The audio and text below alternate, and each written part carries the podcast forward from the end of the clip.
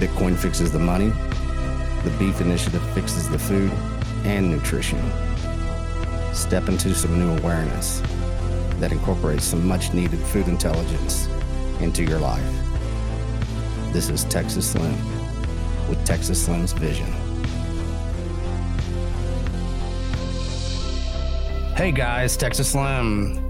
We're back here today on our brand new video podcast. We're going to have a new YouTube channel, I have a special guest. We have the Podfather himself, Adam Curry.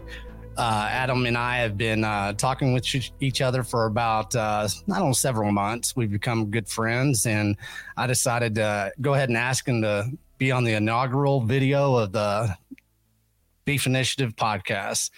And so, hey, Adam, how you doing today?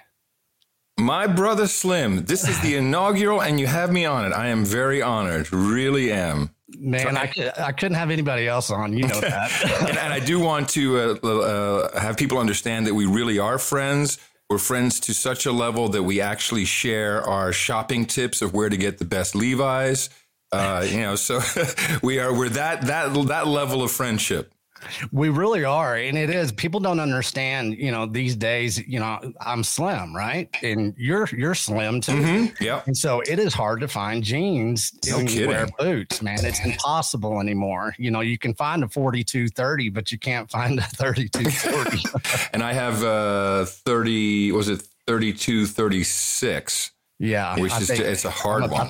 Yeah, it is. It's impossible. So you know that's a good bond to have, and you know we're gonna you know we're going to stick to that. So, well, hey, thanks for being here, uh, Adam. You know, a lot of things have transpired from the first time that we talked. You, you know, I came out to your place. I guess it was fall of last year, and uh, you had found me. I guess through maybe Marty. You know, Marty Bent. And how how, how, how did that happen? Did uh, did Marty put us in a chat together? I think something did. like that happened. Yeah, yeah. he did. I, I, wrote that first article, and Marty kind of reached out to me and said, "Hey, let's get on a podcast." And mm-hmm. we did that first podcast within him, with him, and about five minutes after we were done with that podcast, he was uh, he created a group chat, and then here we are. You know, we just kind of took with it and ran, and what that's something that I, I like a lot of people to understand is it's a form of decentralized communication that we can do as uh, individuals that are trying to make a difference in our lives. You know, we're about decentralization. I mean, you've got you bought you know podcasting 2.0. You know, moving forward with the Beef Initiative what I've been doing is kind of signaling out we need some sound money, we need some sound health, sound for a sound future. You know, what's so great about that is, and I've, of course, I've been following your communication. So I'm just adjusting everything. I'm seeing my eyes sure. are looking in a weird direction. Um, it's a podcast. We can do whatever we want. Hell yeah. Um, the way you tie uh, the, the, kind of Bitcoin culture to uh, to food and to beef is really good, you know, because, you know, sound money. I mean, you have this whole rap, which I love. I can't even do it, but it's just like, holy crap, this makes so much sense. And I think it really hits uh, hits people at their core. You know, it's, it's very effective what you're doing. And it's funny because it did. It start, you know, to give a little backstory. You and I have talked a little bit about it. You know, you and I are about the same age. We're in our fifties. Uh, we're the same generation, generational X. We come from different backgrounds and everything. Uh, I've had a pretty successful career off and on in you know technology, but I come from, I come from dirt. I come from West Texas. I know agriculture. I know ranching, and you know, I woke up one day and I said, "Hey." I've got to kind of get a little bit deeper in here, use another skill set to help discover, you know, some stuff that I know that's going wrong in our nation. Mm-hmm. So that's when I said, I'm going to embed myself in a harvest company and I'm going to go check out what's going on in the agricultural apparatus that we're living in. You know, we see the health issues and everything. I wanted to get to the source of the seed.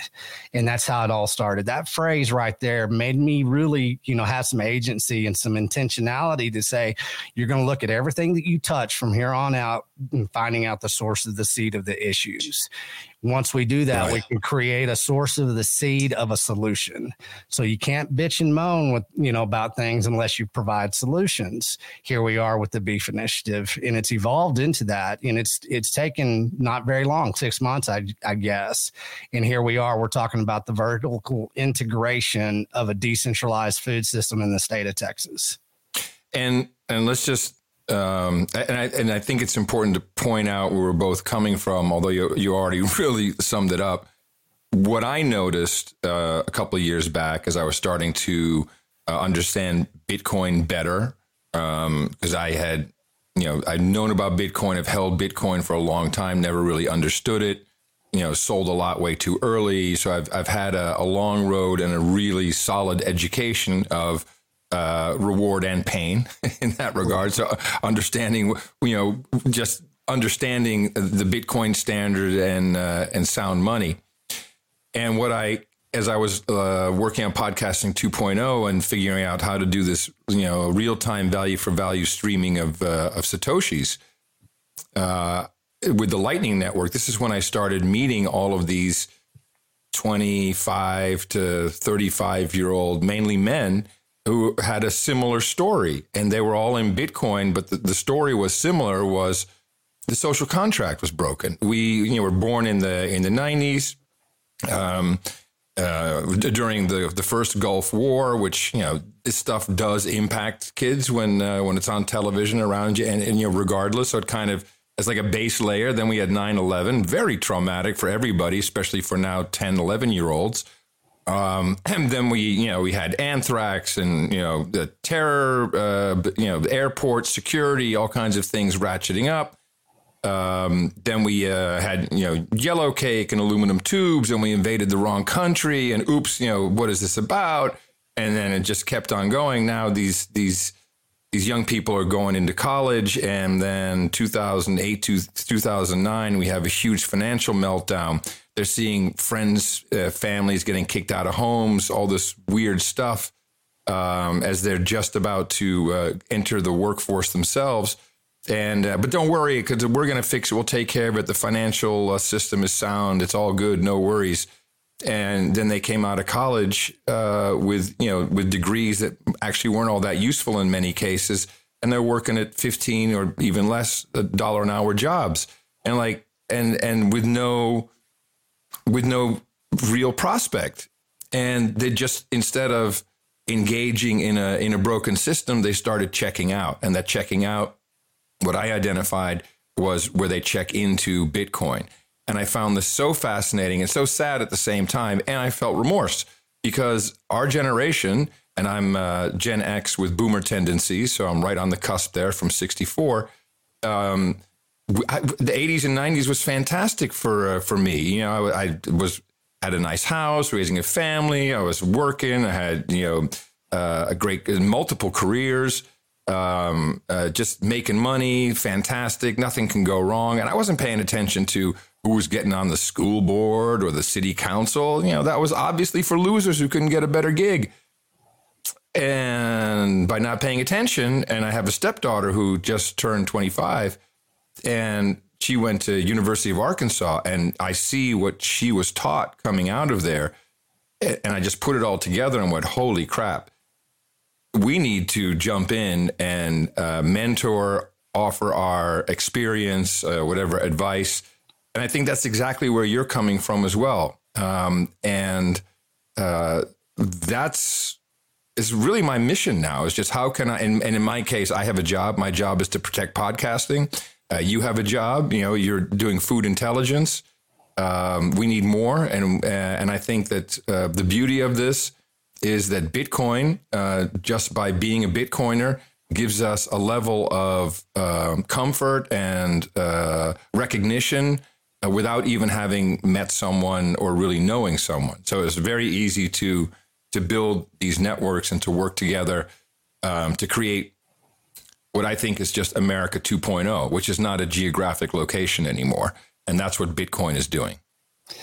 Yeah, it really, you know, it's an ethos. And whenever I got into Bitcoin, you know, my journey, you know, was is, is as yours was, you know, the 80s, the 90s, being able to reflect on basically the last 30 years of. Yeah, but I, you were a Studio 54 guy with the assless chaps, weren't you? I saw you on the floor. Don't don't dox me that bad. Come on.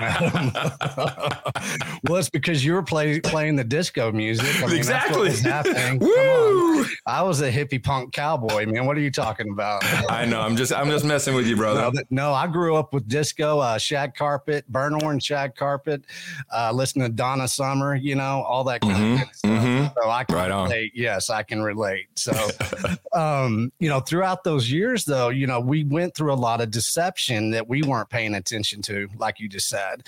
And whenever I wrote that first article, the har- harvest of deception, Right. That you know, that was it. Yeah. The yeah, first article. And, that, and, that's what this is about. This is about the harvest of deception and how generations have been lied to.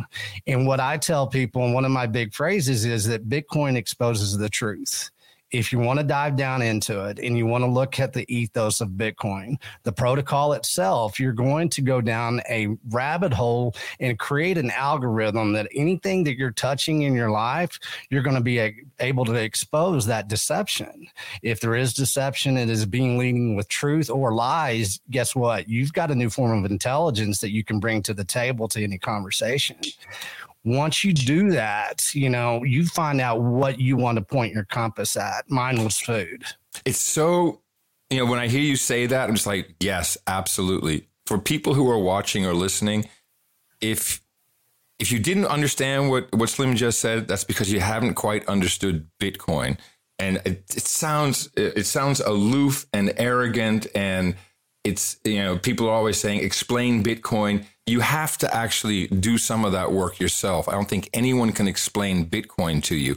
But once you understand it, which is really the understanding of sound money, and you know the biggest deception is uh, the central banking system. So when you when you when you see that, what Bitcoin does through through the proof that it can be done differently and honestly and um, uh, and verifiably it rewires your brain. It rewires your brain to look and and this is why it was easy for me to understand Bitcoin once I I'm always looking for the conspiracy. I'm a cons- conspiracy therapist. This is what I do for a living. And so I was looking for the conspiracy with Bitcoin, didn't found it and gave up. Um, but uh, so so it actually hurt me because I, I'm already kind of wired in the right way. But once you uh, understand how sound money and Bitcoin works versus fiat and the central banking system, that puts your brain, the synapses are created. I'm not quite sure what it does. And then it all becomes clear. It is, it is a, it is absolutely miraculous the way that works it's pretty amazing uh, whenever you were saying that what got me going down that rabbit hole was you know I, have had the discussions with you. I'm pretty beat up you know i've i have a lot of broken bones and metal in my you know body and all that kind of stuff but i got laid up a couple of years ago and you know i had to look at everything again. It's like hey i'm getting older. I can't be doing this to my body. I had an internal injury. I needed to watch my diet. So i said well i'm going to look at food and um, then i was looking at food, but I found Bitcoin. I said, well, I'm going to look at these things together. And by that kind of that traumatic experience in my life, I was able to basically uncover that they could be symbiotic as far as my research and as far as the solutions together and having them work together in that type of pattern of knowledge gaining in that research they do work together. And, you know, that's what is fascinating about understanding Bitcoin. Once you do get down to that base layer of understanding of it, you can really tie it to something else in your life that you might have had traumas in or that you might need to understand a little bit deeper. And it'll help you disseminate that uh, discovery in a way that your brain gets rewired, just like you said. Yeah. And, and, and for people who are just hearing this, uh, uh, the Bitcoin Standard is a is a fantastic book to read. But there's also um, I think Nick Szabo. He wrote the history of money, uh, and that is something you should definitely read because when you understand the history of money, you understand that it wasn't always this you know paper dollar or coins in your pocket or data in Venmo. You know, goes back to rice and uh, and notches on sticks and and some of that is still around with us today. You know, how much did you shout for that? Well, the shell comes from shells being used in uh, in in early America in New York. Um, how many clams did you lay out for that same thing? Clam shells. So all these things. Um, that's and this is hundreds of years ago, and we still have those terms in our language. So money has changed throughout history, um, uh, and and when you see the the pebbles and the shells and uh, and understand why that didn't work, then it becomes very clear. Oh, this is why our money system doesn't work. And then the the lies, the incredible lies, right up to as recent as this week, where um, uh, the, the government uh, with the federal well with the Federal Reserve, but the, the government is the marketing arm in this case, uh, are talking about inflation, and they have actually now just to make it sound a little less bad, they've made up the or they've brought they've they've pulled an old term out of the closet, which is headline inflation, and then but you know core inflation is really only six percent. Uh, and headline inflation, which is headlines, which is just meant to have you click. It's not that important. That's where food and where energy is is jammed. Uh, and so they're making it look like this is purely a consumer price issue or index, as, as the CPI is where the numbers literally come from. Um, but they obfuscate the real problem, which is uh, by inflating. That's where the term inflation comes from. The money supply, and that was in the in the trillions, eight, nine, ten trillion. God knows how much really. Um, and and you get that understanding uh, you'll you'll enjoy the ride. So it, I just I, for some reason today I'm after the Miami conference I I back up I zoomed out a little and like sometimes you got to stop and help people understand what we're talking about because if you just look at the Bitcoin 2022 conference and you have no idea what you're doing, you're like these people are are speaking they're speaking in tongues. I have no idea what they're saying. Yeah, it, it is. It's kind of intimidating. It's confusing, and you know, there's not a lot of on ramps of understanding in the beginning of of Bitcoin. I or maybe too many. Or yeah, too many. It's it's daunting. Basically, yeah. it is daunting trying to do that discovery and knowing where to start. Where is that foot in the door of understanding, uh, I went through it. Everybody goes through that because there's so many people out there larping. You know, just trying to make money off the Bitcoin. You know, basically. Um, I guess, marketing plan that people devise. This is a good question to ask because I'll expose myself here as well. You know, you've made some money in your life. You've been, you know, poor. You've been, you've had a little cash in your pocket. What was your understanding of money whenever you first got into Bitcoin?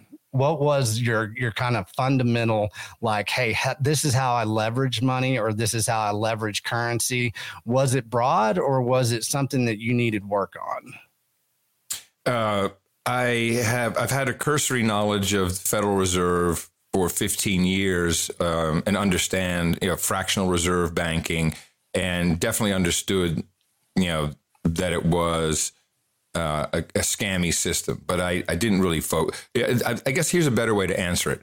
Uh, so yes, I've been poor. I've been very wealthy. I've had all kinds of great shit. I've spent lots of money.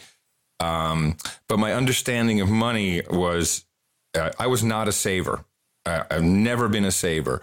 It was always cash flow, and I've always had great cash flow. I can I can hustle. I can do five jobs. I, I you know I, I, have a I developed a way to manage my finances just uh, visually in my head. Okay, I got much, that much over there. You know, um, if I do this now and then a couple more months, I'll save that for taxes. You know, just kind of like a just really not a saver guy. Always uh, paying more than I should for the hotel room, more than I should for the airline, more than I should for the food, more than I should, you know, never saving, always great cash flow. And by the way, great life. Had a have had a great time. Sometimes it was more money, but I've I've not really been a buy a Lambo anything like this. It's like okay, I want to learn how to fly a helicopter uh, because I need to go somewhere on a regular basis, and I'll buy the helicopter. Uh, but it wasn't like, oh man, look at me, I got a helicopter. Just that's just not who I am. Sure. Uh, I don't really wear fancy clothes or anything like that. It's you know, I just want good stuff and the things that I use every single day, like shoes, mattress. These things have to be uh, these things have to be top notch, and that's really the extent of it. Um, and of course, that's a very limited plan because although I can probably work and have cash flow for the rest of my life as long as my voice keeps working and the brain is is is ticking away. Um, it's not a great strategy because I also really never owned a lot of stuff. So yeah, I've had houses, but I've the last twenty years I rented uh, until uh, uh, I met Tina the keeper, and she went like, "The fuck is wrong with you?" And so she straight she she straightened me. But it, but it's interesting because it was 2015 this came around the same time as my uh, as me starting to get back into Bitcoin and understanding it. And so, um, what Bitcoin has done has made me question what I'm doing. And since we put uh, all of our, pretty much all of our savings into Bitcoin, um, spending that becomes a, a whole dialogue you have with yourself. Or even if you just have some fiat money, should I leave this here in the bank account? Should I buy that thing we were talking about? Do we take that trip we were talking about? Do I put it in Bitcoin? Uh, and and and what are the reasons? And if I put it in Bitcoin now, what will it be in five years, in ten years? What will it be short term? All of these things. Now I'm making financial decisions, but I'm making it uh, based on truth and based on what I consider to be, uh, you know, uh, one of the most. Um, I can't. I can't even get there. We'll, we'll have to talk some more. sure. But but it's it, it's this is really this has changed my life significantly. And what was fantastic was to see Tina, who is um, the exact opposite. She is preventative. You know, like I, I want to get the oil change done uh, a week before I even need it. You know, it's like uh, dentist uh, every uh, every three months. Wish I could do every month. You know, and then saving, yeah. And and she had you know um, a retirement account and she has 401ks and she's been very diligent throughout her life. But when she started to understand Bitcoin, I mean, she's like, man, maybe I should roll this over into Bitcoin. You know, so, so it's working from both sides. Both the the the cash flow spender guy and the saver both see the benefit. Yeah, they really do. What what you just said, basically, the long and the short of it, in my uh, simple mind here, is that what I learned is uh, how to look at true ownership again. You know, did I ever really know what ownership was? You know, we yeah. have to own we have to own our actions. We have to own our decisions we have to own our relationships. And, you know, with the fiat dollar, as much as it is debased, it's based on a debt economy, of course, we know that. And as it debases more and the debt economy grows and grows throughout my lifetime, you know, the 80s uh, savings and loans industry debacle, you know, when I was a child, that really destroyed my small town that I grew up in Texas. Yeah, people don't realize that because it, it was really a Texas thing, right? Yeah, or mainly a Texas thing just just tell people about this because it's so, it's so poorly understood, and it was really the first cover up, uh, probably of our of our adult life. Well, you were, you were both kids. No, were we like? We were right. Yeah, we were teens, teenagers. Teenagers, yeah. Yeah, you were you were a couple years older than me. I, in '86, yeah. I was what 17, something like that. And, and this was Bush family related, wasn't it? It was Bush family re- related. He was vice mm-hmm. president during the time that that kind of picked up steam, and then basically the big cover up came. You know, with Iran Contra, savings and loan industry debacle. Uh, my stepmother actually worked as a savings and loan. My grandfather, the the land that he had owned owned all the way from, I guess his, his land ownership started in about 19 mid 1915 something like that. And so all the land that we had uh, acquired as a family went away in the 80s as well because that's when you had willie nelson with farm aid. You know the farmers took a big hit. You know the savings and loan industry was basically a big debasement of the dollar. I mean it was one of the biggest financial um, debacles that our country had seen since basically going off the gold standard. It hit the farmer, it hit the producers really hard. It hit small towns really hard. I grew up in a Texas panhandle, and that's all in the Texas panhandle are just ranching and grain towns. Did everyone lose their money because the banks would bankrupt? Or uh, how, what, what yeah. exactly happened? People lost their houses, they lost their money, and they lost their land.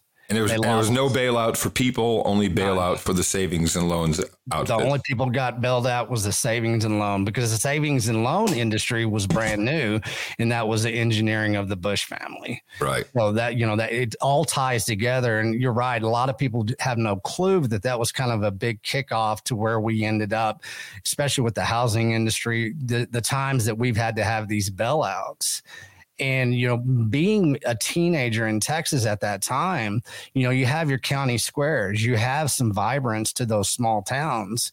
You know, growing up in little towns outside of uh, Texas where that were close to where my grandparents were, were Quitaque, Texas, Floydada, Texas, Lockney, Texas. Well, those towns used to be thriving. They used to have a decentralized way of sourcing their money and sourcing their food. And so I was able to reflect on that, saying, you know, I've been dealing with this my whole life. Whenever I left Canyon, Texas at, you know, 18 years old and road trip to Austin, Texas with $150 in my pocket, my town was dead. There was a university here called West Texas State University. And basically they got bailed out by the A&M system and they've been part of the A&M system since, the early 90s. So it hit everything. And they people didn't really realize it as much because the savings and loan industry did finance small towns. And so that was something that I felt uh, it changed the course of my life. I was never going to leave my small town. I was going to stay there. I wanted to be a small town boy, but I knew that I had to get out. And there you have the exodus of a generation that is having to reinvent themselves basically, you know, re-engineer their core belief systems in a way that was not fun. But then again, you know, I, I'm a pretty, you know, resourceful guy. And that's whenever I told you, you know, I went to Austin, I couldn't afford college.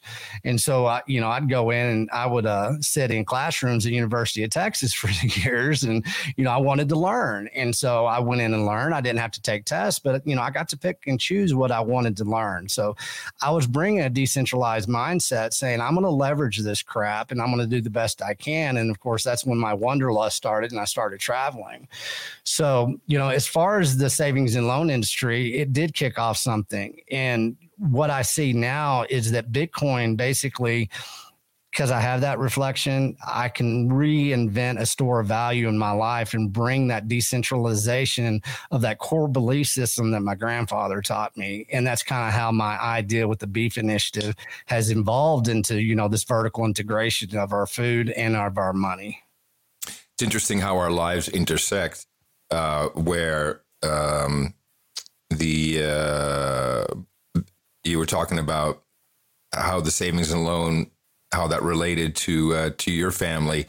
Uh, my family, in fact, my uncle was directly related uh, to the Iran Contra bullcrap and cover up, and it's just just interesting yeah. to see all of these. Uh, uh, my my uh, my uncle, um, mm-hmm. just to see how all of this is how they all intertwines. It's really it's it's amazing how uh, how I've wound up in this place talking to you right now. Believe me, there was never a thought in my mind that I would be in Texas for any reason whatsoever. and yet, when my boots hit the ground, I'm like, "Uh oh, this feels good." I really yeah. felt it. It's funny. I was thinking that I was having breakfast with my father yesterday, and I said, "You know, Adam has had a, a, a, pretty diverse life, you know, lived in a lot of places across the world and everything. And I says, it's funny because, you know, whenever we were younger, of course, you were pioneering something else, you know, MTV, VJ. And that was very pioneering at the time. But um, for us to intersect in this way, once again, it's something that the Bitcoin ethos does. Mm-hmm. And you don't you, you can't make this stuff up for one. And what we can do is we can we can seize this opportunity in time to reflect and to be able to mentor, as you said, a younger generation saying, Hey guys, the internet wasn't always here. There's some, you know, debacles that happened before, you know, uh, the housing crisis of 2008. you know, yeah. and, and people need to understand that this is a pattern of things this is a pattern of, of centralization that is basically a debasement of value in the big picture of things. And, you know, I, I, talk about in the Bitcoin community, let's go back to food. Uh, you know, you can't bitch and moan about a dollar being debased and not bitch and moan about your food and your nutrition being debased along with that dollar. And so anything that touches that dollar is being debased in a way that hits us, you know, the common man more than anybody else. And, you know, Bitcoin gives you basically a defense against that. It is a ledger that you can store some value on that is basically based on some truth and intentionality of, hey, I'm going to create a new store of value so I can bring back a legacy that maybe my grandparents and my ancestors try to get us to. I love it. I love it. My uh, I all I look all I am is a disc jockey. Mm. Uh, I've been a, been a radio guy all my life, uh, but always involved in building the transmitter and using the transmitter since I was you know really 13 is when I had built my first transmitter. And that once I realized it wasn't until I was 50 that I re- really realized I should probably focus on just doing this because I'm I'm good at it and and it seems to bring the most reward to me um, as a person. Uh, so it's exact yeah, it's what you're saying is uh, podcasting started 19 years ago. Uh, and it, and it was different then than it was uh, 10 years ago and it's going through more changes and or was starting to go through changes that were uh, in that centralization pattern and Dave Jones and I and a cast of hundreds at this point of developers just said nope and we just put our foot down um, and it's worth studying these types of initiatives because you know this is um, well you're saying we have the time to reflect now we have time to build things we need to look at the decentralization of almost everything we've come to rely on. And for me, that's the the, the broadcast. And uh, what I've done effectively is added the broadcasting of money to broadcasting of uh, of speech and voice and ideas and thoughts. Um, but we need to do this with uh, healthcare, and uh, the, the initiatives that are happening everywhere. You, if you look at uh, concierge medicine. Uh, doctors are n- checking out of the big systems and saying, you know what, I'll just have, I'll serve my local community. I can have uh, so many hundred patients. I charge you an X amount per month, you can have as many visits as you want. Uh, this is, you know, of course, this food as we're talking about. Um, it's going to happen in so many ways. Uh, I think even the internet itself may see more independent uh, uh, uh, internet service providers come online serving communities, serving them well, and serving them without censorship, because that's kind of the last mile that uh, we no longer talk about. And you know, certainly in in uh, in rural America or flyover states, you really don't have even a choice between two providers of any type of broadband, if you have broadband at all. Um, and I know from your background that when it comes to telecommunications, uh, the uh, the feds are in the wire all the way, and it's much deeper and much worse than than we know about, or there's even publicly available in protocols.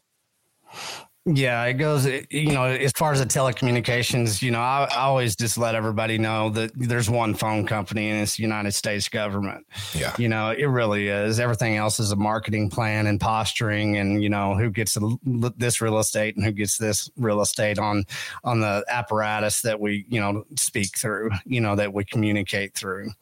You know, rural America does it. You know, let's go back to, you know, a two party line system, decentralization of a small town. Okay, let's look at what that that really means. It means that the communications, you had a two party line system where certain people are on that party line and you were able to connect with them, you know, automatically. Everybody could join in the conversation. Mm-hmm. Okay, now let's bring that out and evolve it into your food. Okay, you had some land. And what you did, first thought was, I'm going to feed my family first. And then whatever I'm going to feed after that is I'm going to feed my community. Well, that community starts with that two party line system. So your communications is sound communications within your community, your localization, your food supplies going to the community that you are actually having, you know, discussions with and that you're watching each other's back with uh, moving forward with that, you you would basically feed your community, feed your community, but you would also support your local towns. Your food did not leave your 50, 60 mile radius. Right. Everybody in that community fed each other first, and you you know some people ranched, some people did animal producing as far as hogs and fowl. So everybody knew what everybody was doing, and there was a form of ownership there, a responsibility, an intentionality to it that everybody could agree with, and with that, you created a certain value within that community that kept everybody healthy with you know st- you know strong bo- body, mind, and spirit. Whenever you understand Bitcoin and the decentralization of the protocol itself, you understand how you know start looking at the nodes that you can create within the Lightning Network. We're doing something that has already been done and that's where it's not complicated. If you can look back, reflect, and kind of say, Hey, grandma, hey, grandpa, how did y'all live? Or how did your parents live? Tell me some stories about, you know, some history, some tradition, some heritage. You know, it's fascinating the stories that you do here and the engineering, you know, prowess that they did to survive. You know, my grandfather was, you know, he was born in the 1890s and basically, you know, he struggled and survived his whole life. He survived, um, you know, the Spanish flu. He just, he survived gold confiscation, uh, 6102. He, he survived the Dust Bowl in the Texas Panhandle, two world wars. You know, his whole life was based about based on survival, but that survival mentality basically was based on a decentralization that empowered him and you know it, it's a fun lifestyle to look back on upon and it's a fun lifestyle that, that that we're trying to innovate here in 2022 and it all starts with me with bitcoin and food intelligence. And now that you know whenever we met i was like okay there's a possibility of that sound communication. And you know you've taught me so much in just a short period of time i can't catch up Seriously. Yeah. I mean, it is. It's daunting for a lot of people. But what you do is you get back down to the the fundamental base layer of the value of what you're trying to accomplish. And this is uh, so the big discovery for me about, and it kind of goes back, goes right to that story you just told us, uh, where there was real value exchange amongst community members, and, and you know, right. and it was barter, or it was work, labor, or it was uh, money, which was uh, earned in other ways. Uh, of course, money is in fact a ledger, you know, to for a, a transfer of value. Um, but what I learned, uh, the most important thing I learned with the No Agenda show, when we started what we now call the value for value model, is that everything you you assume, but I think everything we've been programmed. This is actually something I'm just realizing now this may be programmed and we have to investigate this. So when you uh, so so a brief background. So no agenda show. John and I started it. It was just a conversation. It was like 20, 20 minutes once a week.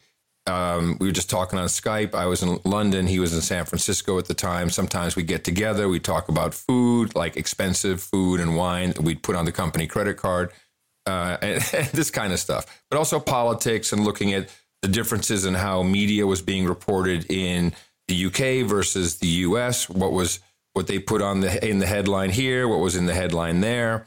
Uh, and and it became an interesting conversation. And we also brought in audio clips from time to time. Uh, so it started to become work, and uh, and we had we were building up an audience, and we said, you know, we we got a lot of stuff we can do here, but if so, if we're going to do this, then you need to support us. And we said, why don't you you can subscribe for three dollars a month or a week or something. I can't remember what it was, but it was a fixed amount. And that was obviously disappointing, you know. So you got like a, a whole bunch of people sending you three dollars, and that doesn't really do much for you know for the amount of work. The value we felt we were providing did not equal that that we were receiving. And we said, you know, why don't we just make that open ended and just send us whatever you think this is worth, so at least we can gauge what you think it's worth, because most of you don't even think it's worth three bucks.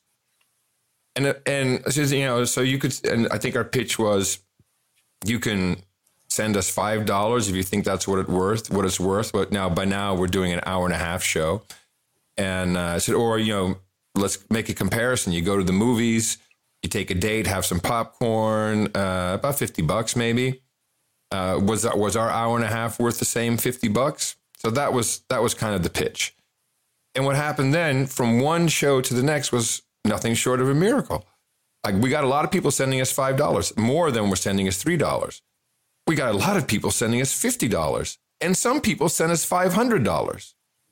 So this went against everything that I. You can feel it in your core when you ask someone for money. In fact, you and I uh, uh, talked about this when we when we first started talking about your initiative and how to fundraise and how value for value works.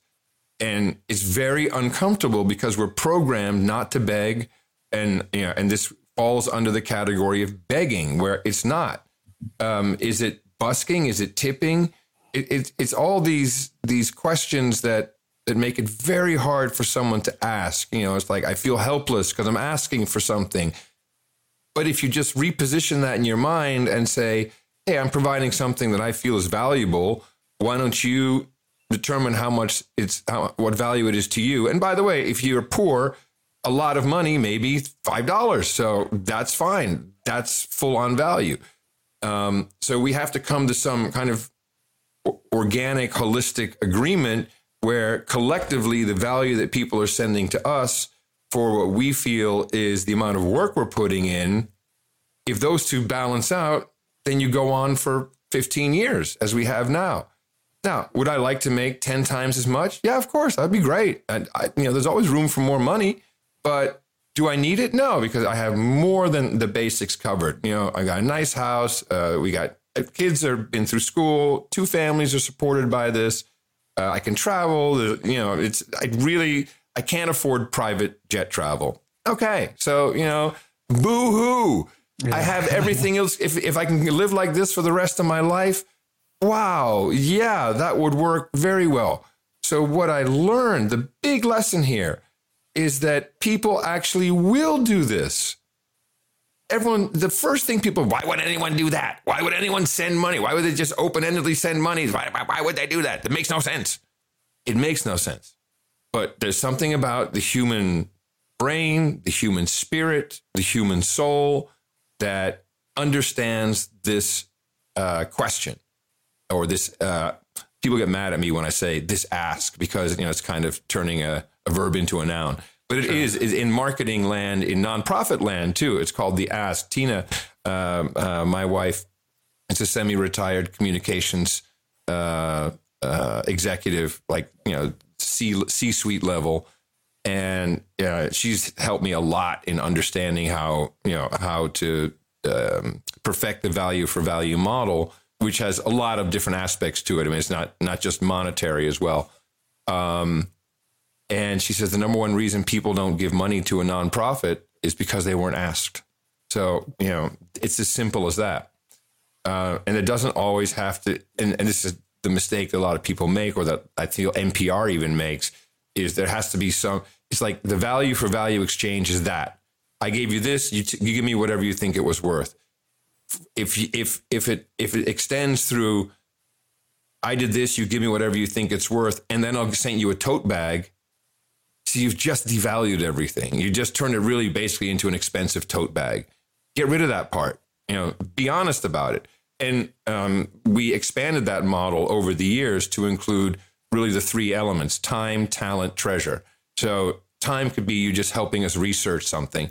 Time could be going out and uh, and uh, telling people to listen to the show. Talent is artists who make artwork for us. Uh, uh, uh, t-shirts, um, uh, set up servers. We we have never set up a server of our own. It's all run by. In fact, we don't even call our audience listeners. We call them producers. You are you are producing, and in fact, you have an obligation to produce uh, to keep this going. So we also need, just like Hollywood, we need executive producers, associate executive producers who bring in the money. That's why you're on the credits. You're tied to the money uh, in a significant way and we we give them credits. So you know, all all of this is a continuous exchange. You never want to to cheapen something in the loop. It's always it's always incredibly important to what I say, what you say back. That value has to kind of even out, and then it just works. And that's how towns grew, and that's how they prospered. And you know, poison was injected into the system. And in my mind, now that I can zoom out and look at it, it's always been financial poison. Yeah, it really has. And as far as, you know, that value for value exchange, we met in uh, Kerrville, you know, whenever it was the the ice storm that hit. You when know, you gave me COVID. Yeah, that, that, that's when you got the vid. that's right. I remember it's like you got back. It's like, man, I got the vid, but you did go back to that restaurant. So. I did. I did. It was a great restaurant. The uh, grape juice, grape juice in uh, yeah, yeah, in Kerrville. In Kerrville. Yeah, that's a great rest. But yeah. you know, I had to come back. You know, I, am still pure blood. I haven't been sick, and I, I don't think I got it. I think it's because I eat so much beef. You know, could be. It could be. I mean, it wasn't. It wasn't severe for either of us, and I was amazed that uh, that I had not gotten anything. And Tina, she was working retail throughout, you know, almost uh-huh. all of the last uh, uh, three years. Um, you know, so we were like, how it's, it's, amazing that we haven't gotten this. And then this Omicron, uh, Omicron did did get us. Um, uh, but it wouldn't surprise me because I'm always looking at. I thought, is it vaping? Is it THC? And there's all these theories right. about that. So of course, I just kept on. I mean, I haven't stopped vaping uh, any products to keep. Uh, you know, I was like, well, that seems to be working. Vitamin D. Uh, I take quercetin for mold allergies. That's another thing that seemed to be helping. So I was feeling pretty good until finally it it hit. I'm like, oh my goodness. Well, well, I'll take some antibodies then. Yeah. Well, you you recovered, and you know, I I can say that you know, uh, I didn't get sick, so I don't know. God bless you. I'm happy for you, my friend. I'm happy for you. But you brought up that conversation we had lunch. You said, "Hey, you know what we need to do? We need to do a barn raising." And, barn you know, raising, yes, that that was. Yes. That's what it was. And it, it, it, ties so well to this conversation and, and kind of what the beef initiative is. You know, you bring up time and talent and you bring up producers and okay, let's look at time and talent and producers. Have you been have you been to a bar you've done barn raisings? Yeah, we've done some barn Explain raising. Explain to people of barn raising because this is this is a unique, I think, a unique American uh, thing. Well, back you know, back in the day, the barn was you know essential to any anybody. If you had some land, if you're a producer, if you're producing produce or you know animal protein, you had to have your barn. It, you know, it, it was protection. It was it was a haven. It was a center point of a lot of people's. It was leverage to be able to do what you could do for your for your family and your community. Well, most people couldn't build a barn by themselves, and so with that decentralized and hyper localization of these communities, it how they became powerful as strong communities. You know, let's say uh, uh, Grandpa Jones needed a barn built. Well, he would basically notify the community, "Hey, we're going to have a barn raising," and everybody in the community would pitch in. Okay, we're going to need lumber. We're going to need certain types of uh, tool sets. We need this to be uh, able to orchestrate, you know, how are we going to do this barn raising? And so it was impossible until the community basically banded together, devised a plan, and they would show up over one weekend usually, and they would build a barn and it was a collective effort. And you, if you can do it, you can go down a rabbit hole of barn raising right now and see see some of the stuff across the United States that from the very beginning, from the colonial days, is this is how we moved forward was having these barn raisings. Mm-hmm. so you know, you brought that up to you know that conversation, and that's what basically the beef initiative is because you know my new slogan now is you know we're grass fed and we're grassroots, and it takes a barn fundraising in every community to get there. And, you know, value for value is what I'm moving forward with as far as the beef initiative itself. You've taught me a lot about that. And then the value for value exchange is basically it empowers you with knowing and following through with ownership. Uh, with this conversation, you just you just spelled out, you know, a couple minutes of dialogue. Well, I have to I have to own that. I now I have to come back at you with something that's valuable as well. Mm-hmm you know, and that's a strong ethos to live by. And we've lost point, we've lost touch of that. I was thinking this morning, whenever I was in the telecommunications, I was doing the research and analysis. They came to me and said, Hey, we need you to do a study and some research on uh, interpersonal communications. This is back when texting was getting big and everything. Well, I found out a couple of universities, some of these uh, these uh, research articles that they had put out and cited don't even exist anymore. You can't find them, but it was it was Division of Interpersonal Communications and how we've lost that art of being able to learn how to communicate and with each other. And of course, we have to use our devices and like what we're doing right now but the form of uh, interpersonal communication has been killed in a lot of ways. And what I was able to do was write an article and kind of foresee how we're going to move forward in the next couple of decades. What was predicted was was spot on, but I think we're even more divided now. We're more connected, but more divided than ever. And the only way to get back to there is to put that focus on basically interpersonal communication and knowing how to do it. We have we have guys, we have generations. We have uh, children that the first learning tool that they had was a device in their face, and so they they find that as a form of communication. My son's 17 years old, and you know they'd rather text each other in sitting in the same room. We know all this how families mm-hmm. interact with each other. You know that's fine and well. It's fun, it's good, and everything. But what we've got to do is we got to have a barn raising of sound money, of sound health, sound communications for a sound future you know, and that's why the beef initiative is going to, you know, especially in the state of Texas. Let's talk about the state of Texas. We have so many opportunities here within the food industry itself. And that's why I chose Texas because I know farming and ranching. Uh, I'm pretty good with the processing apparatuses that are actually existing in the United States. There's four major processing, global for, uh, processing uh, companies in the United States that process 85% of all of our animal protein in this nation. Those four processing centers, I'm not even going to name them. We don't even need to talk about them. It's not that big of a deal. They exist. It's true. It's factual. Throughout the last 10 years, have been fined hundreds of millions of dollars basically on price manipulations, and it is a bottleneck of your food supply. Getting able to have market access to pure animal protein and nutrition. So you look at the state of Texas. The state of Texas is a, is a, is an opportune time to have a barn raising within our food industry itself working with uh, the people that are in the processing, microprocessing uh, industry right now in the state of Texas, we have different laws. What we can do is we we we have more liberty. State of Texas was founded on cattle, cattle and land. So that means cattle and grass.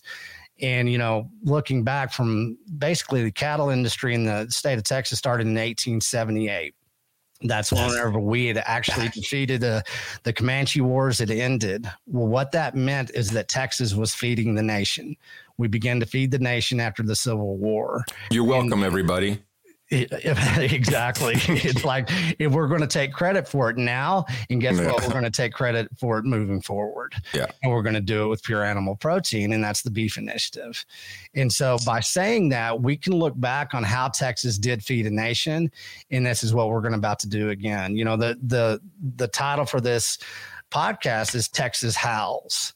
And so, how I get a lot of the ways that I'm maneuvering forward is slogans like barn raising, Texas howls. Where that comes from is a lot of people don't realize this is the Texas Rangers formed a form of communication back during the Comanche Wars from the 1840s all the way up into the late 1870s. And it was a communication apparatus that is still used today by the United States military system. It was decentralized and they use certain types of lamps and lanterns, night times.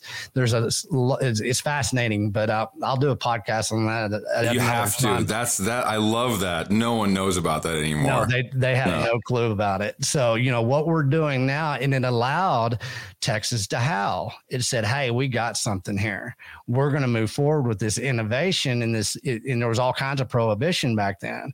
You had prohibition of uh, access to water, access to leverage of being able to uh, round up your cattle.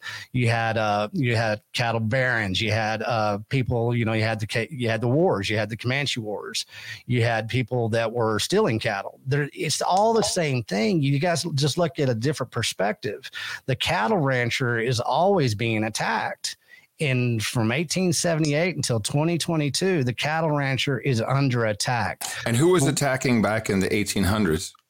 1800s it was basically what would it was you know it was lawlessness. It was the wild west. So you had a lot of uh, cattle rustlers that would steal okay. cattle okay because you, you had free range. So you really had to protect those cattle. You had to have your cowboys you know they they were with those cattle 24 7 as you were driving them to you know the the stockyards or wherever it was getting on the trains or going all the way up to kansas out to new mexico colorado kansas city whichever direction they were going you had to protect those cattle because people were going to come for them. But then you had the industrial age where we started getting a little bit more centralized with that.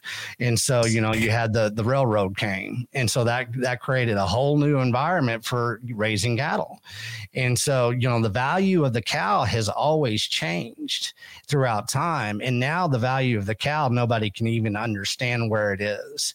To the beef initiative, the value of the cow is the vertical integration of what we're doing. It's it's the pure animal protein of that cow. And so that has been taken away. Whenever I say people have been attacking the cattle ranchers, the war on meat is real. You know, we're bringing fake meat into the, you know, into the. Yeah, that, that's what I've been tracking. That's the part that I've been tracking. And it's, it's amazing. I actually, there's a, there's a magazine. It's, I think it's Food Processor Equipment Magazine. Yeah. it, and it's, it's just all this machinery that takes, uh, plant stuff and other cultures of things and make you know processes it to make it look like uh, real animal protein.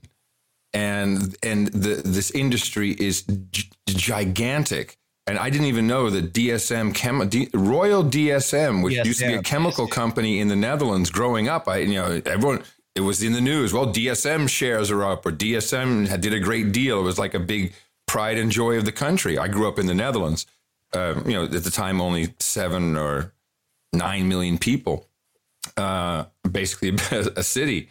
Um, and now DSM, they are the number one producer of products for texture and taste of uh, plant-based, soy-based, uh, fake animal protein.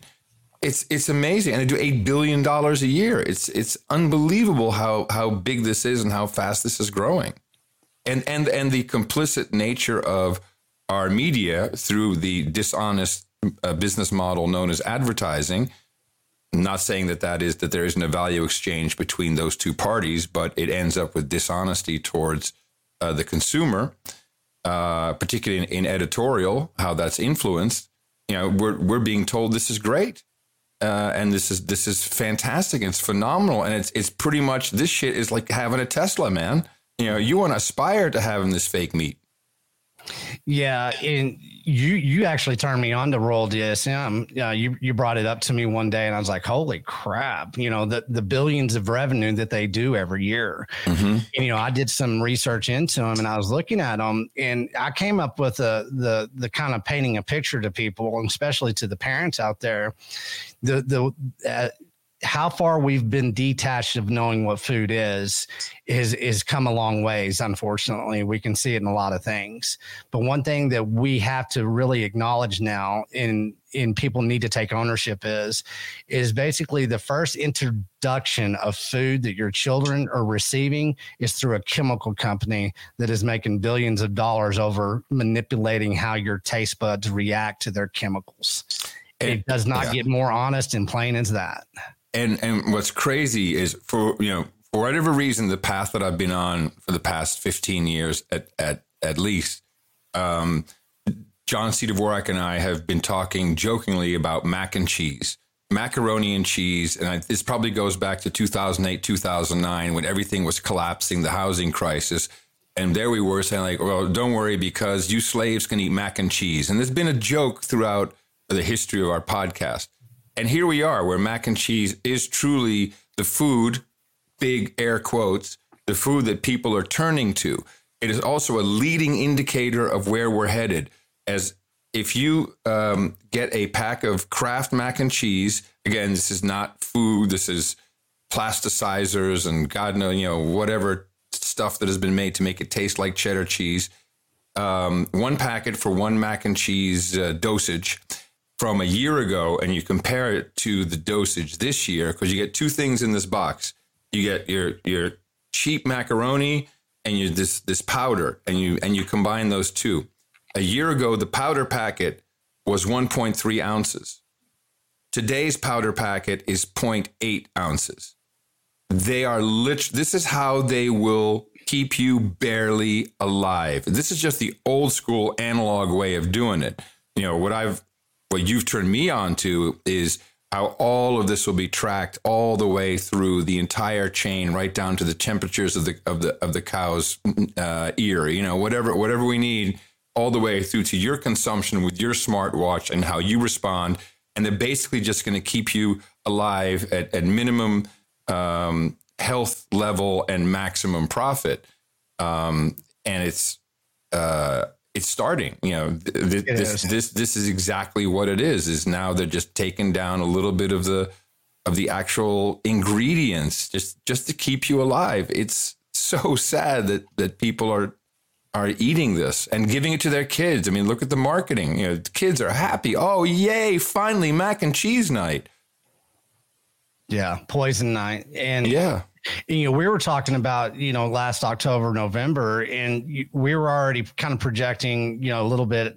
I think you were, you identified the fertilizer shortage first, I think, in our conversations. Mm-hmm. In that prior conversation, it's how it kind of started matching together what, you know, our prior conversations were. You know, I was saying, you know, this year coming up in 2022, what's going to happen is there, it'll probably be a fabricated food supply shortage in certain way because of the supply chain lines and everything. They'll, well, they'll the, the, this, the bird flu is now uh, mm-hmm. is, is being hyped, and we're culling uh, chickens and uh, and turkeys uh, nationally.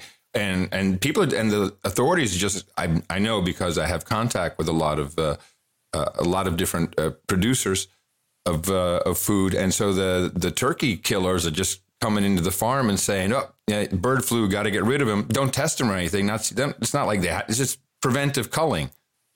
Yeah. Uh, this is, uh, this is I, I, lived through one of these when I lived in Belgium. It's sad.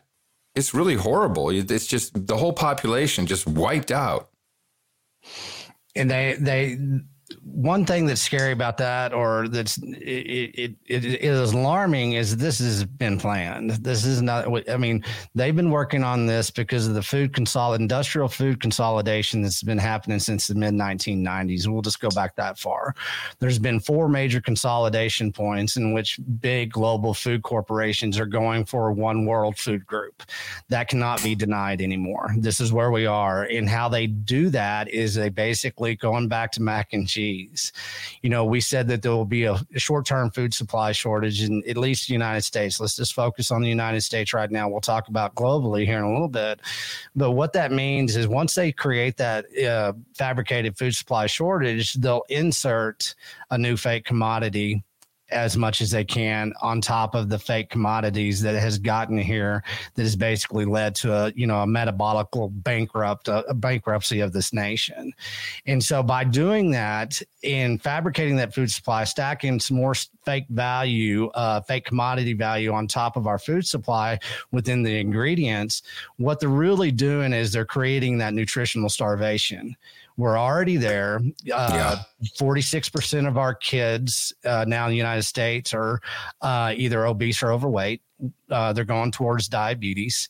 Um, I had a podcast that I did with Dr. Mary Kerr. She's going to be speaking at the conference. She's out of Texas. Maybe she She's gave me COVID. Maybe so. but uh, what we're going to uh, what we're going to discuss and what we discussed on that podcast is she's saying that she's letting me know that there's there's young kids, uh, let's say 17 and under, that are coming into her uh, office and they have fatty liver disease.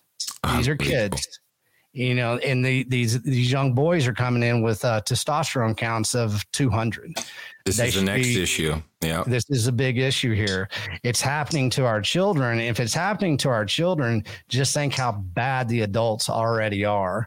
You know, that food ditch that they've created, and a lot of people don't have a clue about how to get out of that. And they don't understand that because it tastes good is the reason we're in this debacle because we are detached from our food. We're detached from our taste buds as well. And so that is being controlled. And the whole apparatus of our food industry itself, your consumption is not allowed, is allowed and not allowed by a chemical company. And people, you know, it's hard for people to really wrap their minds around yeah. that because it is very vast and it is very daunting.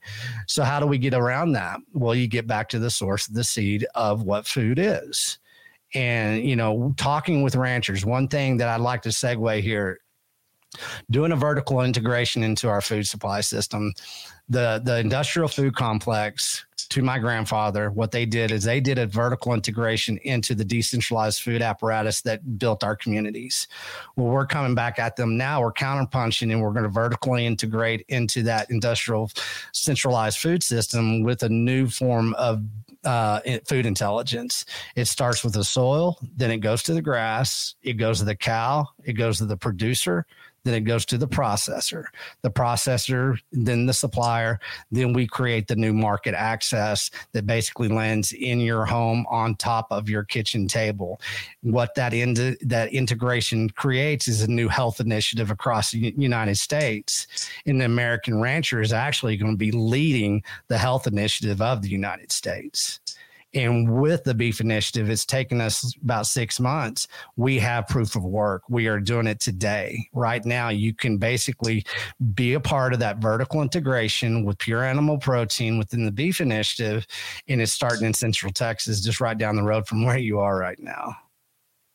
Yeah, and uh, and it really is working. I mean, I was talking to uh, to Mo, uh, who's in mm-hmm. Northern Virginia uh, yesterday, uh, and uh, and his wife is putting together, you know, figuring out which package she wants to get from KNC Cattle in Austin.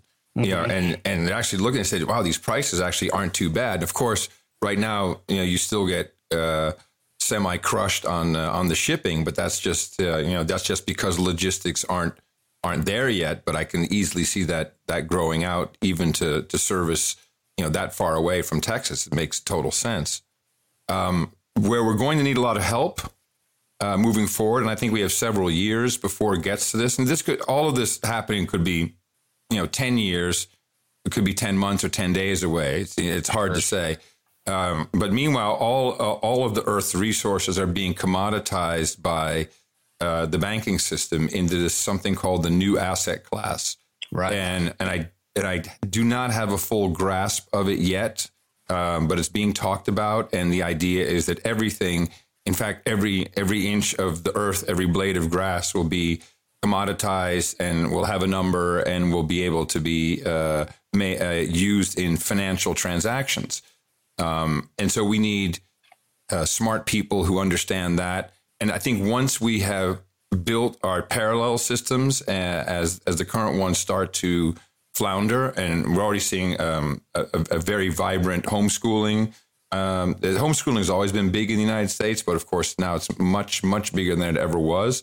So these are parallel systems. While the while the existing system melts down, and pe- and the people you want will start to come over and join you. We will eventually figure out how to um, elect politicians uh, and representatives that actually represent us, and we'll we'll have learned how to hold their feet to the fire. I think the mistake we we typically make is you know, we've got to get out and vote. We got to change this. Now, now, that's not really change. That's just picking another person that who is against whatever you don't like. We need to understand what it is we really want to be represented for, and that will be uh, the schools we want, the uh, the the the health we want, uh, the food we want, the the money we want, all these different things and then you then you can go and uh, and get your political house in order and hold people accountable um, uh, as well as remove a lot of the truly unconstitutional uh, things that have that have grown in in our government and just bring that to something that is closer to the original document and and perhaps even the intent. So uh, we've been doing things backwards, and I think this is what makes this so compelling. And uh, and, and I love the barn raising. I, remember, I remember that that lightning bolt hitting you. I saw it; it was beautiful. Um, from from a technology, because uh, uh, this often sounds like, well, you know, these are just some uh, some some old guys, and they want to go back to the way it was, and you know, there's so much uh, forward movement, and nothing could be further from the truth. In fact, this is a great moment in time because if you look at the internet and and all the things that are possible on it, and that's not just your your social media sites, but technically really possible, including uh, the the transport of Bitcoin uh, uh, messaging. Uh, we have this huge, huge operating system that we can now pick and choose technologies from that we want to put together in a new way, in a decentralized way, um, and or but even decentralized does not, in my mind, does not necessarily have to be each individual. Yes, you need individual decentralization of ID, etc. But I would I like the idea of joining a group, uh, a community such as noagendasocial.com, which is a, a, Mastodon instance. It runs on the Fediverse. Uh, and that group has a, a set of agreements or rules as to how the conduct is there, and you control it yourself as a community. Of course, there's always one or multiple admins, but there's nothing wrong with joining a group where there's rules and you can get kicked out of it. What's beautiful about the the Fediverse and the decentralization in social media that we've just you know we've grown and we've plucked bits and pieces. Uh, well, actually, this uh, the, this is all open source and has grown over decades time, and now it's just there for the for the plucking, and it's been done. It's been plucked. It's being planted elsewhere. Is you can have you can have all these different communities, and they can intersect with rules on how that works. So that's a very valid form of decentralization. You can also set up your own server and just be one guy and have rules for yourself. Um, the same goes for um, the reliance we have on Google Docs and Slack and all these things that, I mean, if Slack truly blows up, productivity in the United States stops overnight. Companies do not know how to operate without Slack. This is, this is, I mean, that, if I were a ransomware guy who really wanted to do something, I'd go after Slack everywhere. I mean, yeah. it's very, very dangerous. Slack is a, is a, just a, uh, yeah, it's a ticking time bomb in my mind and stuff like that. So um, right now you have uh, people decentralizing healthcare. They're using off the shelf uh, uh, telemedicine solutions, building them themselves. The barn raising there is someone has to build an app. You know, someone has to uh, be a doctor. Someone has to understand the the financial part, the billing. Uh, and all of this can be done remotely through the internet, but it doesn't have to be come to you, brought to you by Google or anything like that. And the missing piece, the missing piece was the money because you just couldn't integrate. You know, you had to always go to Stripe or to um, uh, uh, Shopify or uh, Square or you know all these different or PayPal, all these different centralized uh, solutions for your money value transfer and and not only is it very uh, very limited in scope, it's not really programmable. You have to live by someone else's rules. There's fees that get taken, and then ultimately they have control. You know, we're going to. Well, you you can't donate to some truckers in Canada. Screw you. Boom, your money's gone, and we're going to investigate you. Um, you know, it's uh, what you, are Russian. Boom, no credit card for you just because of your affiliation with, just because you live in the same country that Putin rules over these are these this is insane. So Bitcoin and now Lightning Network, which enables that programmable. You know, look, even Adam Curry could figure out how to use the Lightning Network in a different, you know, to, to make value for value transfers possible in podcasting. This is that's really training wheels time, and you know what I did. So there's so much more to come, and it's all available to us. We do not need to use the big tech. With this comes a change in again, Bitcoin helps with this. Doesn't I don't think it takes people all the way there. But the days of the biggest, the the the most listeners, the most viewers, uh, really the what I think is the flaw of President Trump. He always had to be number one, the biggest, the best. That's not really important anymore.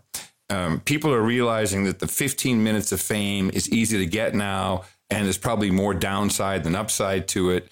Um, and what I realized 15 years ago is it's much more important to be speaking to a group of people, interacting with them, and them supporting me so that I can pay my rent and continue the continue with you know this is just in in my world, but I think this goes for um, for every industry and everything we're talking about.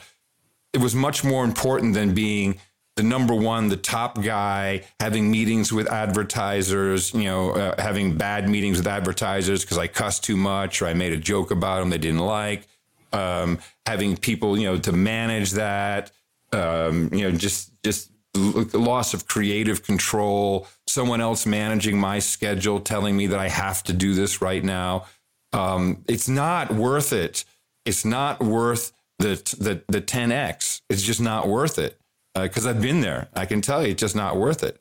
Uh, by the way, if you're worth the 10x, you'll get the 10x as long as you make an outstanding product or have outstanding value that people want to give in return. But it is not how many people. It is the it is the people of quality who understand what you're doing and and feel that they need to return the value.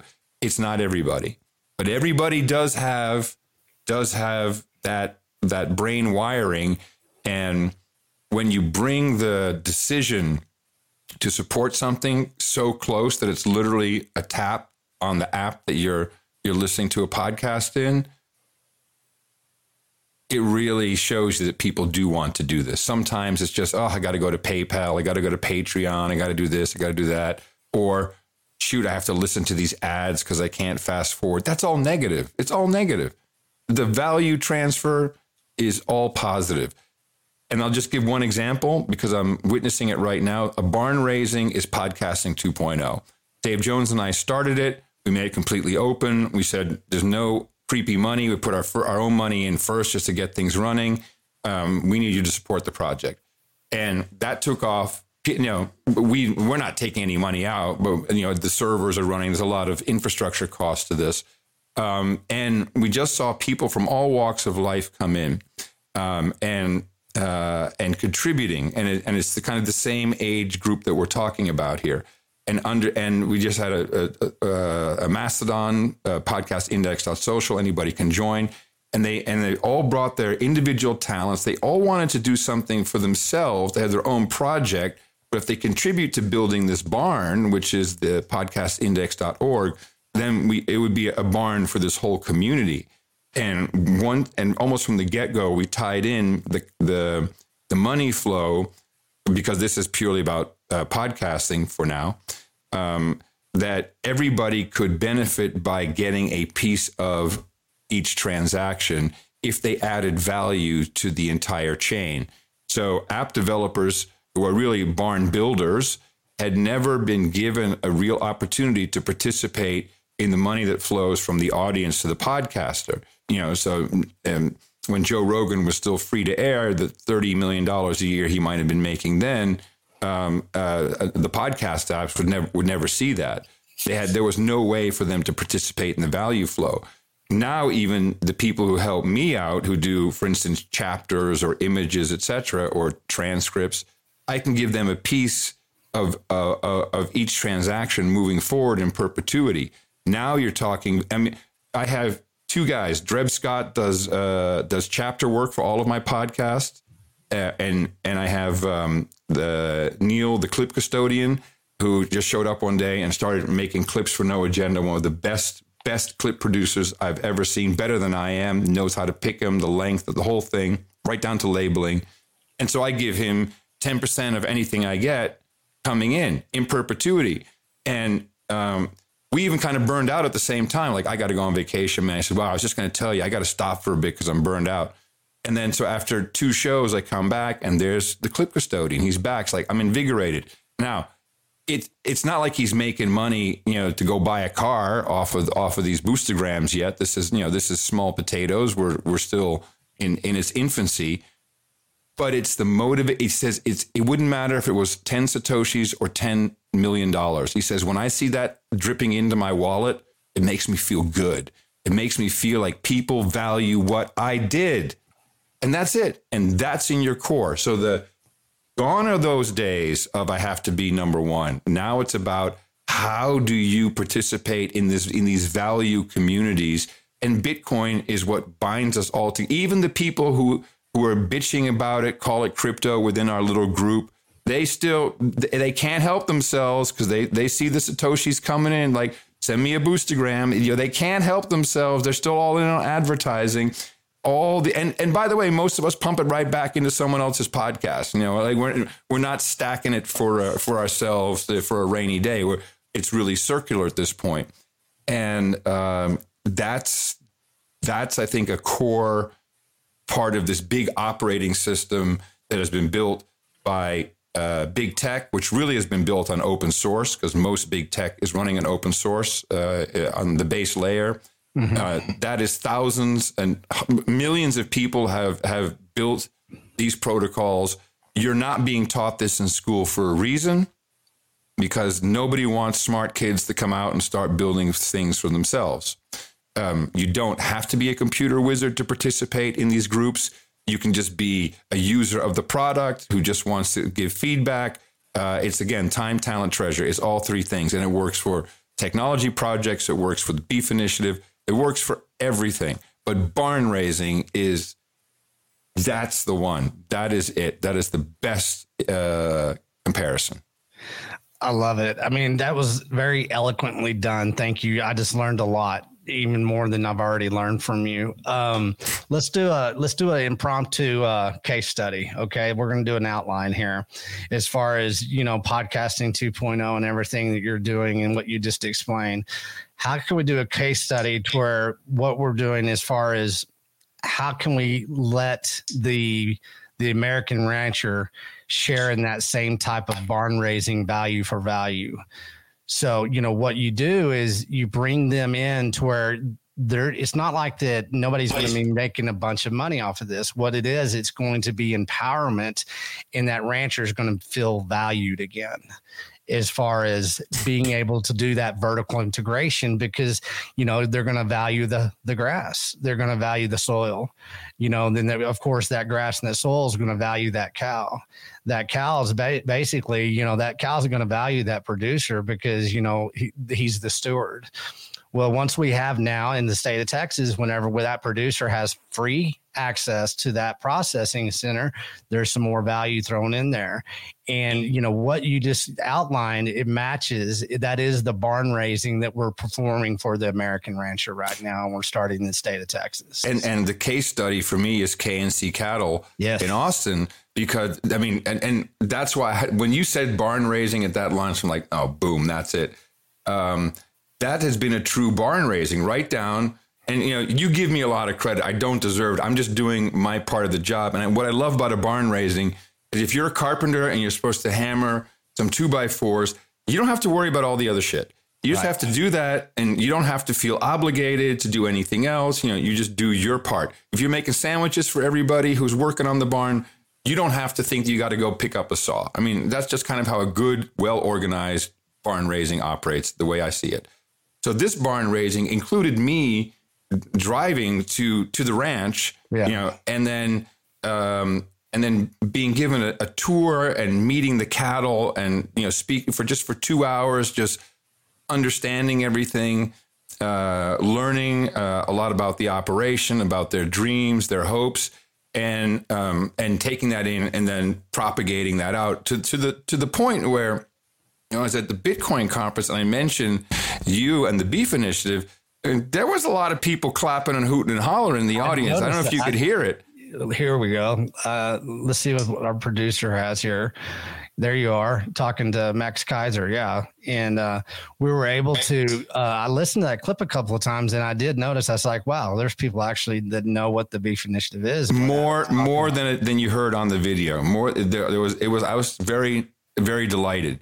So that's my part of the barn raising. That's what is so. And by the way, I, am so happy we're doing this. I, I, I, presume it's entertaining for people to watch, but I'm happy because I've started writing the value for value document. It, it's you know, it's eh, not.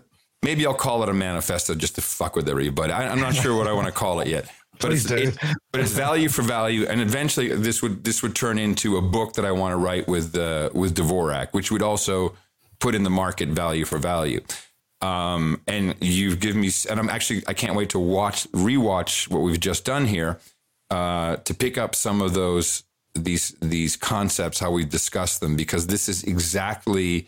You know, I'm only missing a psychologist or like a not a psychologist, uh, a neurosurgeon who can tell me, you know, what these pathways are, or has done some research into sharing and you know value exchange I don't think I'm missing much else. You know, the um, I don't need this manifesto doesn't need to go too far back into uh, into great pieces of work that have been done, like the history of money.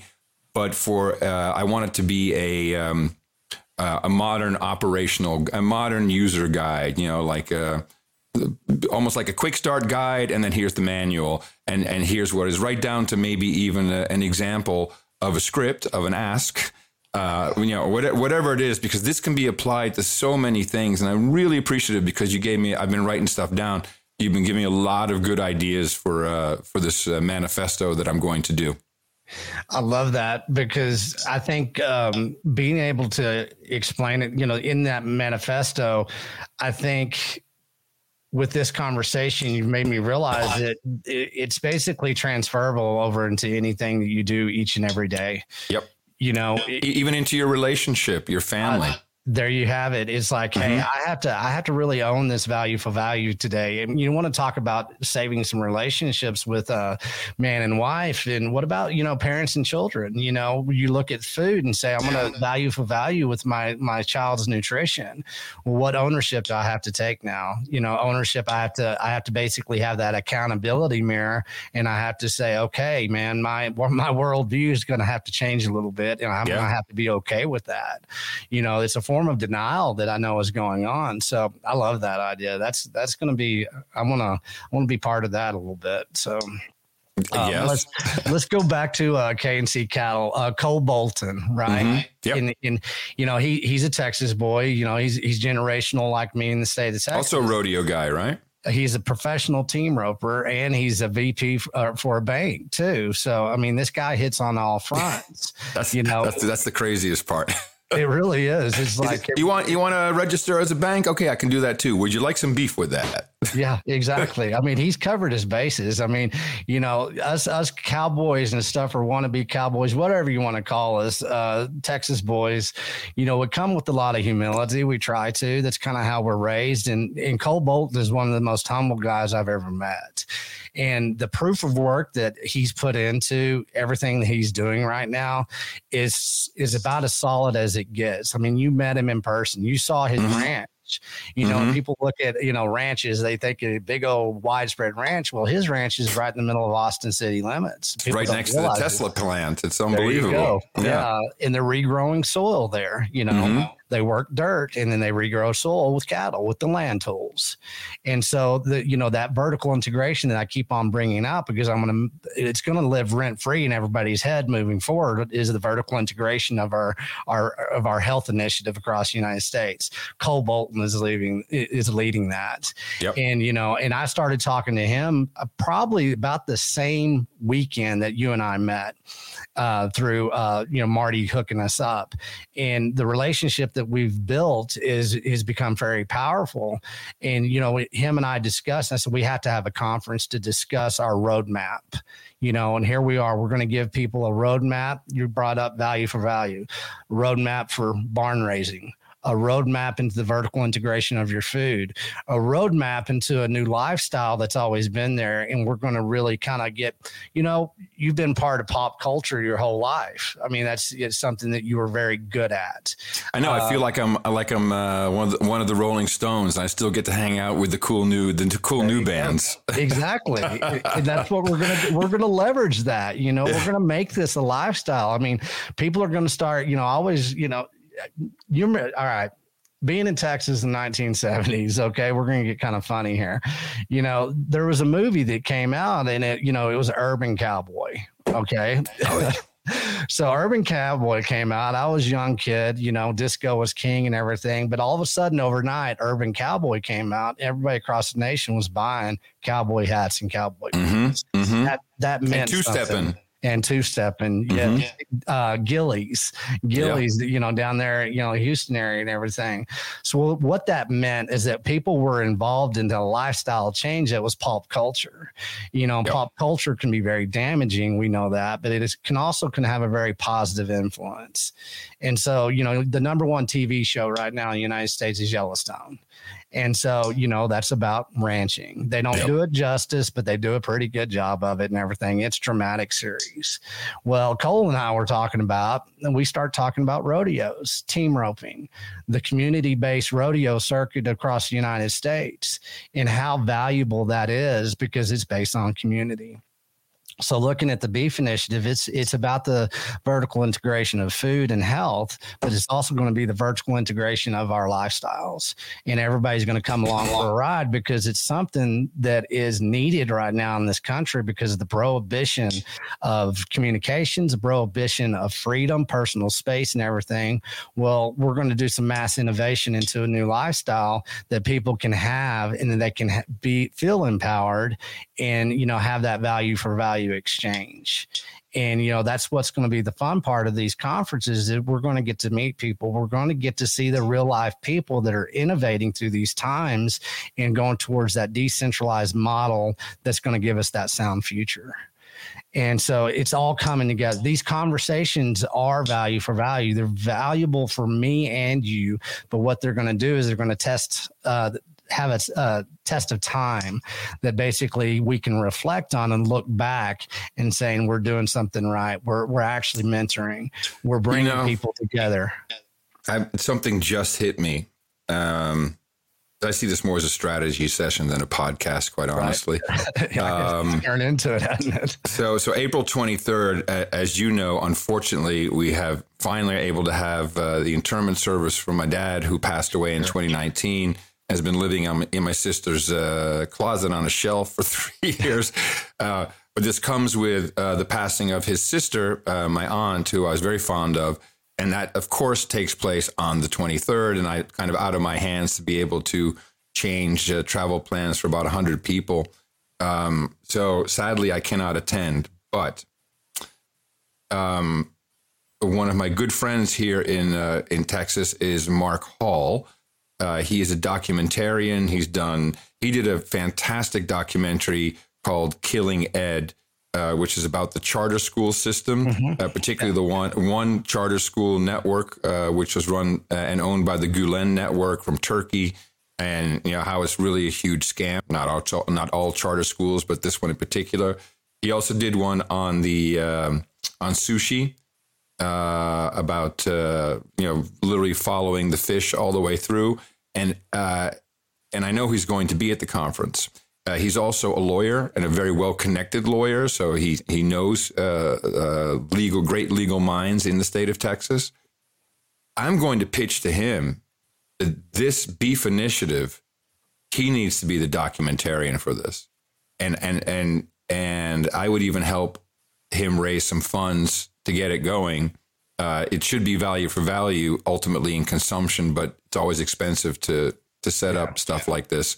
Um, I think that's worth exploring because I just hit me like, holy crap, we're not documenting what's happening here properly. We have all the elements, but it needs to be documented because uh, that's just how it works these days. You know, you, you want to get people to believe that the snake venom is in the in the in the, the COVID vaccines or in remdesivir. Make a documentary, and it's being distributed in the water. Call it in the water. You know, it's like it, people will watch it. So mm-hmm. um, that's just a bookmark for myself. I, I got to get Mark involved in this. I, will see if I can if I can pitch it to him. He's look he's always looking for ideas, um, but ultimately it's it's you know we got to have some funds. Would be possible. Yeah, yeah. Think about it. Yeah, I th- I, have been thinking about it ever since I wrote that first article. You know, in the beginning, I was going to call it the harvest of deception. Um, that's still something that would, you know, I love that. I'd love that as a title. Yeah, I think that could carry a lot of weight for a very long period of time. It would uh, basically people could relate to it in any form or fashion of their past and in the future and their present times. So um, I've been wanting to put together that. I do have some close relationships with a local uh, production company. They have a sound studio. There's there's we've got some nodes that I've already built out. So You're there's resources. Yeah, we have the resources. Mm-hmm. So yeah, excellent. I, excellent. I think we should because you know after because you've agreed you're you're you're okay with coming to uh, Georgia. We're going to have the conference out there in Georgia in September. Yep. So this is you know I, I keep on telling people what is the beef initiative. They keep on asking me what is the beef initiative. Well, I guarantee you this year it's going to be a pretty damn big production of awareness and education and a roadmap. So, and you're so right. We have to document this. We have to create that content library that can become historical, that people can be involved with, and that we can leverage basically to start saving, you know, children's lives, start saving families, some communities. And, you know, it starts with basically being able to capture that those moments in time. And by so, the way, I want I want to compliment uh, one of our fellow barn raisers, producer Rob, who was yes. I'm, you know, I'm looking I look at the video, which is basically the the what what everyone is seeing uh, when they're watching this. And I just love how the cameras are switching. We've got the lower the lower third scroll now. Tickets on sale for beef and at go to beefinitiative.com. That's great, man. I'm I'm, I'm impressed. I love it. Man, you and I'm I'm going to give credit to Rob big time because this is value for value. Here we go. Rob heard me. I believe uh, the Joe Rogan, possibly. No, mm-hmm. I can't remember podcasts that you brought. You know, Texas Slim and uh, Beef Initiative up, and we just we just started talking, and you know, we we we just kind of discovered each other and what you know what we were trying to accomplish what we'd had accomplished in the past and everything that you just mentioned has happened holistically there's not a there's not a big you know negotiation there's not a big contract this is value for value exchange man this is this is living this is L-I-V-I-N right now. Just two guys saying, "Hey, let's do something with this. I got this skill set over here. You know, I, I, I can't run a hammer, but I can run a, a damn saw." And so, you know, it is. It's all just happening so organically. I'll, I'm going to steal that word back. Organically, it's pure. you know, it, it's pure. And mm-hmm. you know, this this is. Uh, thanks for the props on that because it is. I I I wasn't ready to be able to do this. I'm not a professional podcaster, but I'm about to become one. I think. So if you know if everything works out, we have a great producer like Rob. You are. You're. You two are a great combination. You're a fantastic conversationalist, which is all that it takes to do this, and you're very very good at it. Well, it's enjoyable to do. It's enjoyable to speak with you. Yeah, it is kind of funny because I always had stage fright, Adam. Uh, I didn't talk till I was five years old, so I was just downloading content, I guess. But yeah, you know, you know, right now is a is it's a fun time because I believe in everything we're doing, and I've got tons of people that are that are backing us up, and I love that on the stage in Miami. You said we have the tech, we had the beef initiative in the state of Texas. We yeah. are doing this, and yeah. We, because it is. It's it's collective, man. This is crowdsourcing 101. Mm-hmm. And you know, we've been going on for a while here, but can we talk about basically the conference?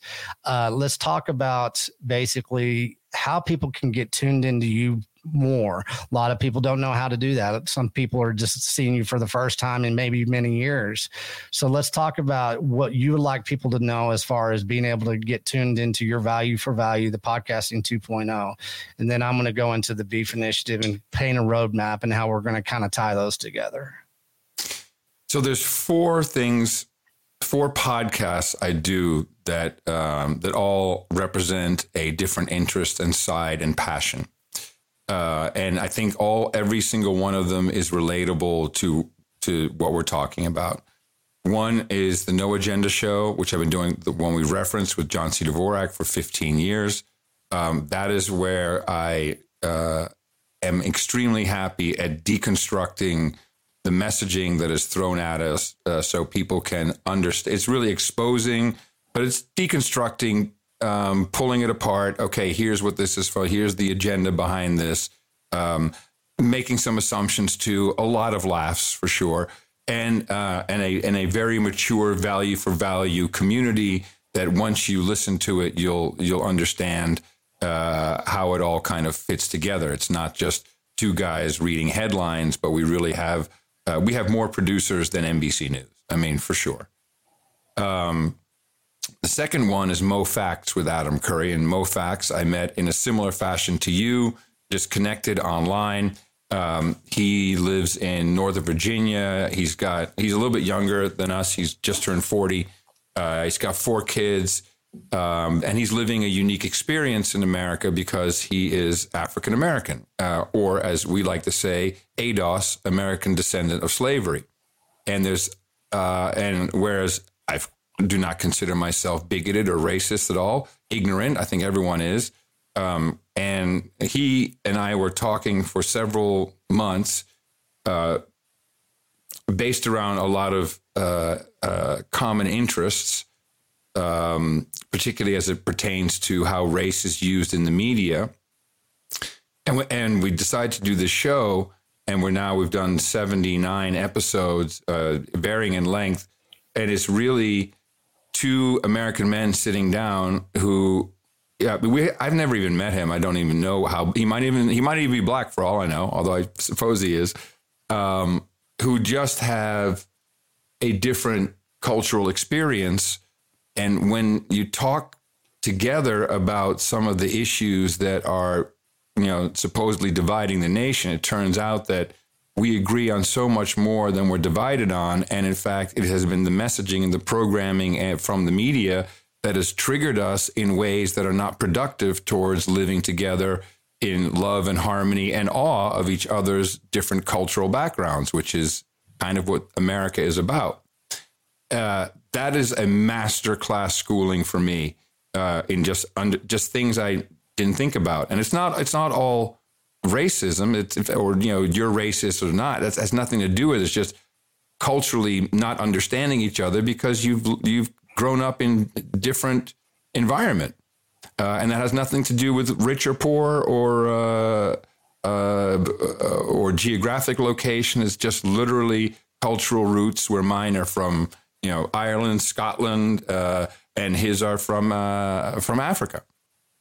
Um, Podcasting 2.0 is also a podcast which we do almost every Friday, and that is uh, we call it the board meeting. Um, that is, this is one of the most enjoyable projects I've ever worked on in my life. There's no way you could hire, even if you had a company you wanted to hire all the all the talent that works on that project, it would be a hundred million dollar a year payroll. It's, it's unbelievable uh, the the talent that that that comes to this game and this barn raising uh, of ours including like you know perfect uh, technical documentation. And it started exactly the same way. And Dave Jones and I, although we've known each other for over a decade, we've never really worked together. And I just said, "Hey, we got to take back podcasting. Here's the idea. Um, here's here's the reasons why. We can add you know money to it." And in typical Adam and Dave fashion, you know, Dave went, "Okay, cool, let's do it." And the barn raising started. Um, the fourth one is uh, Curry and the Keeper, and I do this with my wife. And this is you know every every fortnight, every fourteen days. Um, I knew that, and it's turning out. We just have our just did our tenth episode, and it's all podcasting 2.0 from beginning to end. It's not on the Apple Index. You can only get it with a modern podcast app from newpodcastapps.com, uh, which includes some of the bigger ones you may have heard of, like Overcast or Podcast Addict. So it's not all just new stuff a lot of quick growers. Um, uh, also, the only way we monetize is through uh, donations, so value for value, and we try to keep that strictly through uh, through the the podcasting 2.0 streaming value for value. But I knew that if we speak just as honestly as we do to each other all the time, that it would be very compelling for people um, in relationships but also I thought it would be great for us because um, to learn. Well, for us, really, it's it's interesting, and the whole idea is we drink a bottle of wine and we and we laugh a lot, but we're also through the feedback loop of this still small community that we have. Uh, Tina and I have started becoming uh, or have been reinterested in faith and um, and what is uh, you know thinking about God and Jesus Christ and uh, we even went to a church recently. And so this is part of that conversation. Uh, and it all stems from the same place. It's all barn raising. I think the the the the, the Curry and the keeper, maybe we're we're also we're also in that barn. It's part of barn raising for us too. You know, where it's it kind of goes both ways. It's it, I can't quite put it all into words, but it's been a really really fantastic experience. All the all the great um, people we're meeting and uh, the struggles they're going through, uh, the questions they have. Uh, it's kind of it's part of the balance of here's the food. Parents still have to feed their kids the food, you know. So so we're we're bringing all of this together again, not not on purpose that, but I it's it's it for me it rounds out all the work that I need to do uh, to participate in moving where we're going. Um, so you can find all of those in a podcast app, but you can uh, you can always find me on Twitter. You know, uh, at Adam Curry. Um, uh, that that's the best way I, I, would say to to understand what I'm doing and uh, and and yeah where I'm yeah where I'm trying to contribute.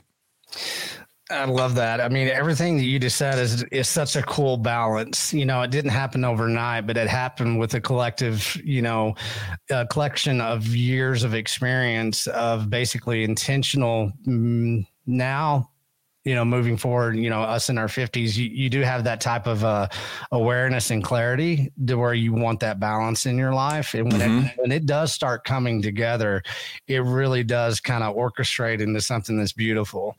You know, it, it orchestrates into something that you, you feel like, um, you know this is living and i want a lot of people to understand that is that you, you know I, I, bring up you know the mass prohibition of things that have, are trying to be attempted at this time. The type of innovation that you can actually allow yourself opportunity to be happy and in love, to find some new faith, you know, to find some new strengths. It's all there, and we're doing it here. We're doing it right now in the last two hours, and people need to. I always tell people, turn off your damn TV, turn off the damn noise, and point your compass in a different direction. And mm-hmm. you know, and if you do that, it's it's so simple to really, you know, just take that small step to the left, to the right, and get toe to toe with uh, whatever you want to get toe to toe with. And um, you know, these forms of communications that we're establishing, these ideas, these strategy sessions, this is you know, it happened with one in three o'clock in the morning. You know, back in last year in 2021, all this kind of that was the source of the seed of where we are right now with the beef initiative, you know, I have been asked so many times, you know, what is it? Well, we're going to start defining it at the Beef Initiative Conference in Kerrville, you know, April 23rd. Beefinitiative.com is where you can go get your tickets and you can get, you know, a lot more information about the Beef Initiative and, you know, the conference itself. We have a, a, a unlimited amount of great speakers. Unfortunately, you won't be there at this one. Uh, we've already discussed that, but you're going to be, you know, at all the other ones. I hope that we have across this nation. Well, we need to understand is the Beef Initiative is about to to launch some, you know, some good announcements that's going to allow people to let's get back to our roots because we're going to get back to you know starting with the grass. We're going to be grass fed, grass grassroots, and we're going to do a barn raising this year in, in, in the United States, and we're going to start in Central Texas. And this is a very exciting time. Um, I believe that these strategy sessions are going to grow now. Uh, we've got a lot of uh, call to action coming in both of our lives. And if you come to that conference, you're going to have a call to action as well.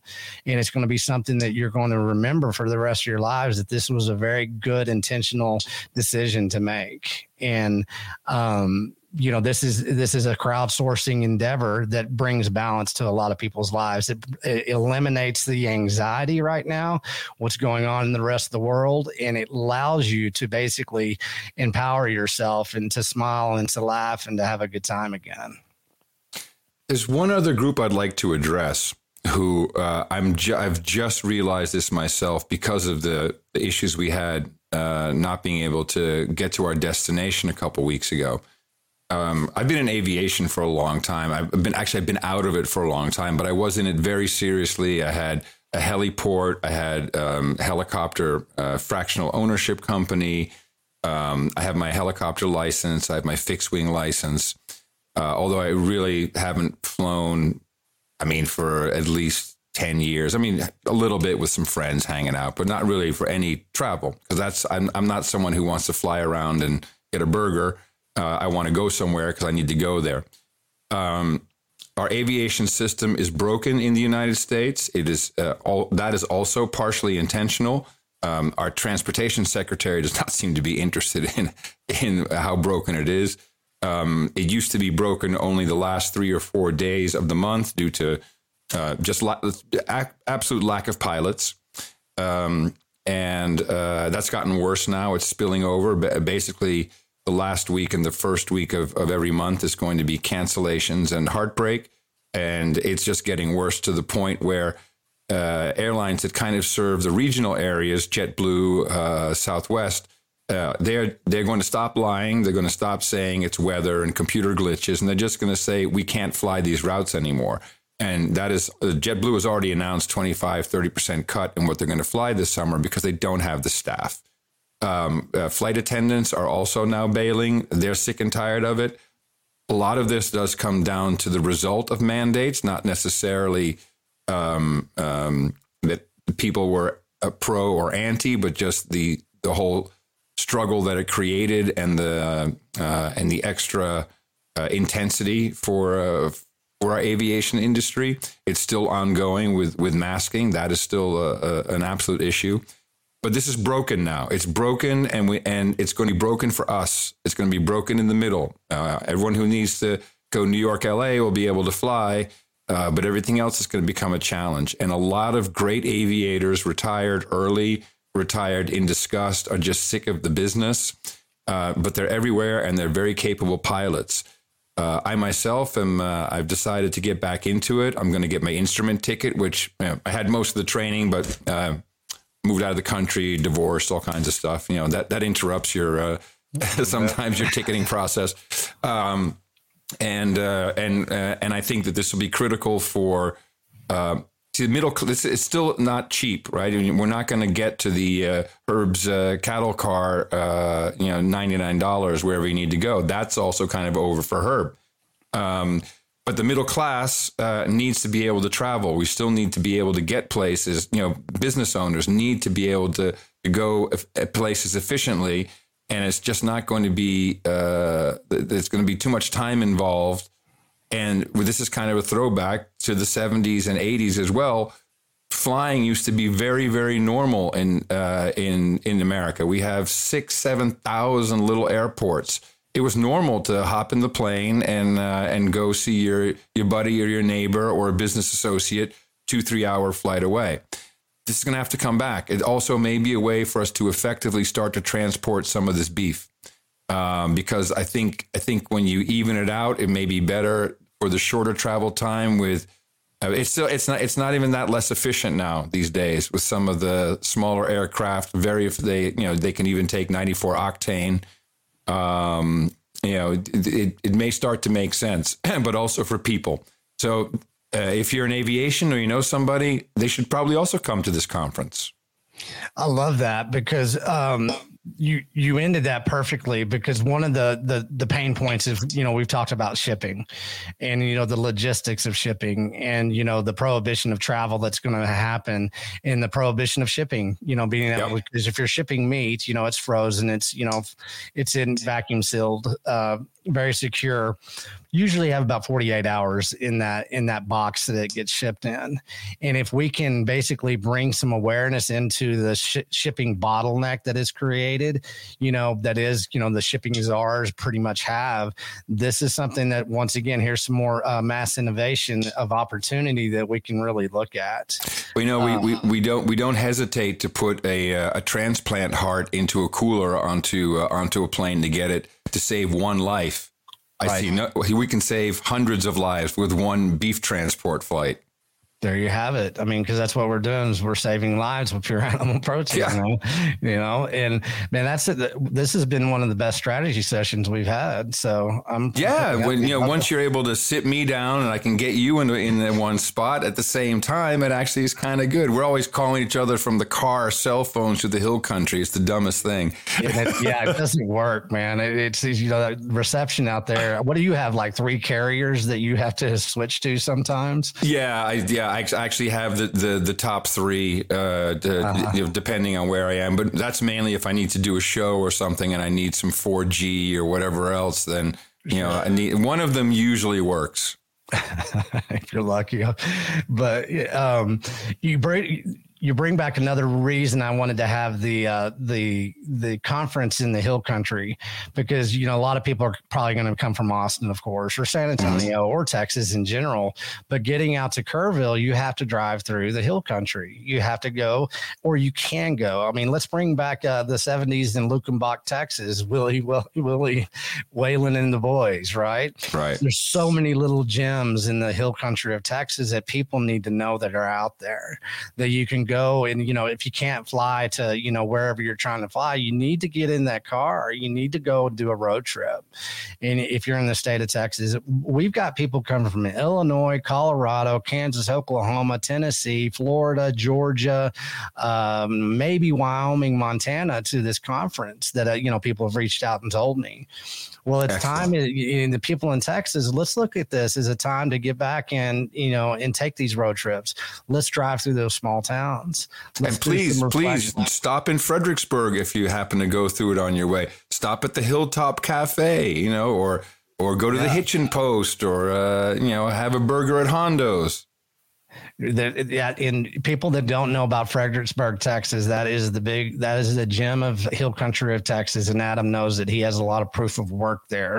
he knows what he's talking about.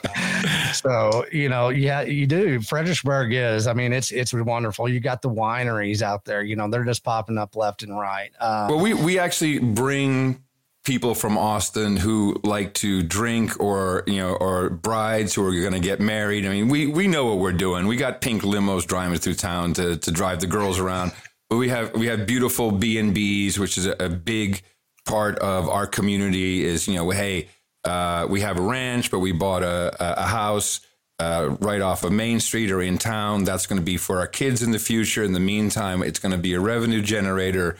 Um, it's it's a very it's a very fun and we have rules you know we get rules about uh, neon signs no big box stores all this mm-hmm. kind of stuff which is really that's what makes it so beautiful. I mean kerrville is there's a lot going on in kerrville and i'm i'm excited to start learn to learning to explore it and what's there. Um, but it's so different entering any almost, almost any city uh, or town uh, except ones like fredericksburg and of course there's many more where there's just some ordinances. And you know and then when you remove the the loud messaging the signage the yelling at you and it's just storefronts and restaurants and people and nice wide streets there's a calm that is so nice. It, it really is. You don't notice it until until you witness it I love that because you don't. I mean, how how can people that are in these concrete jungles and everything, and you've lived in a lot of them? Uh, mm-hmm. I, oh yeah, I escaped out of Austin. You know, I left Austin to get back to, you know, my roots here in in the Texas Panhandle. But there is a sense of ease that comes over you, and what that is, it, it's a kind of um, it's a peace of mind that people don't know what they're missing and you know I'll I'll refer back to Dr. Mary Carr uh, Care is you know the and you've brought it up many times is the damn brain fog that we've got going on, and if you can get out to a place like Fredericksburg and you can you can you can hear the silence, hear the silence. Yep. it does something for you. And you know the, these types of restaurants that you know that you you bring up in in Fredericksburg. I mean, I tell people there's a new international lifestyle and it's starting in the state of Texas and it's starting in small town Texas. And that's the best way to look at it. It's like, let's go exploring together. Let's create this adventure together. And, uh, you know, that's what we're doing. And it, it's going to be a fun ride. And I'm, I'm happy to be uh, in the sidecar well, I, am very uh, honored and proud to have you along, Adam. Um, you know, we're going to continue this discussion. This has just started. You said, you know, maybe it's a 10 month plan, a 10 year plan. Well, this is definitely a 10 year plan that we've got going on now and uh, we we need to bring everybody in. We need to get people involved with it because it is value for value at this time. You know, this is not about you know raising millions of hundreds of millions of dollars to do something. This is going to be grassroots, and it'll yep. stay that way. Yep, time, talent, and treasure. You need all three to raise the to raise the barn. Yeah, you really do. Well, on that note, I uh, I hope you have safe travels uh, with uh, you. you. know next week whenever you have to travel and everything. Um, I'll be in the hill country next week, so we'll be talking more. Um, but beyond that, let's do this whenever the conference is over with. Let's do a, a, regroup and say, hey, this is what we've learned from this conference. And this is how we really, the announcements that are going to be made. And then we can kind of tease everybody with this strategy session. And then we can really give everybody a roadmap moving forward. Great idea. I love it. and, and thank you again. Thank you for your leadership. Thank you to everyone who's been been helping you. I know there's a You've surrounded yourself with some high quality people. I've been fortunate enough to meet some of them. I know I'll meet everybody eventually. Uh, uh, Georgia will be uh, easier for me. Uh, and uh, and congratulations on uh, on the podcast on this this first video. I, am this is like no hitch, it just perfect. Went off beautifully. Well, and I, and ever it's Rob. You know, I'm, I'm just bumping my gums here. You know, and it's all Rob. So it's it's that wonderful. Uh, you know, I guess the Beef Initiative is going to have a heck of a ton of producers as well, just like the No Agenda show. You right? bet. You bet. You From bet. ranchers to everybody. So, thank you, Adam, and uh, everybody else. Let's let's go ahead and plug uh, KNC Cattle again. KNCCattle.com. Cole Bolton. Um, let's uh, let's support his uh, protocol system of basically providing some of the be- best beef in the state of Texas. Okay, guys, we're going to see you next week at the Beef Initiative Conference, Kerrville, Texas, April 23rd. Come get your tickets. Thanks, Adam. Take care, brother. Thank you. All right, you too. Bye bye. Here at the Beef Initiative, we encourage all you ranchers out there to tell us who and where you are so we can let everybody know. They're looking for you. This time I'm shouting out KNC Cattle out of Austin, Texas. KNCCattle.com. Cole, he's a fourth generational Texas rancher. He knows what he's doing.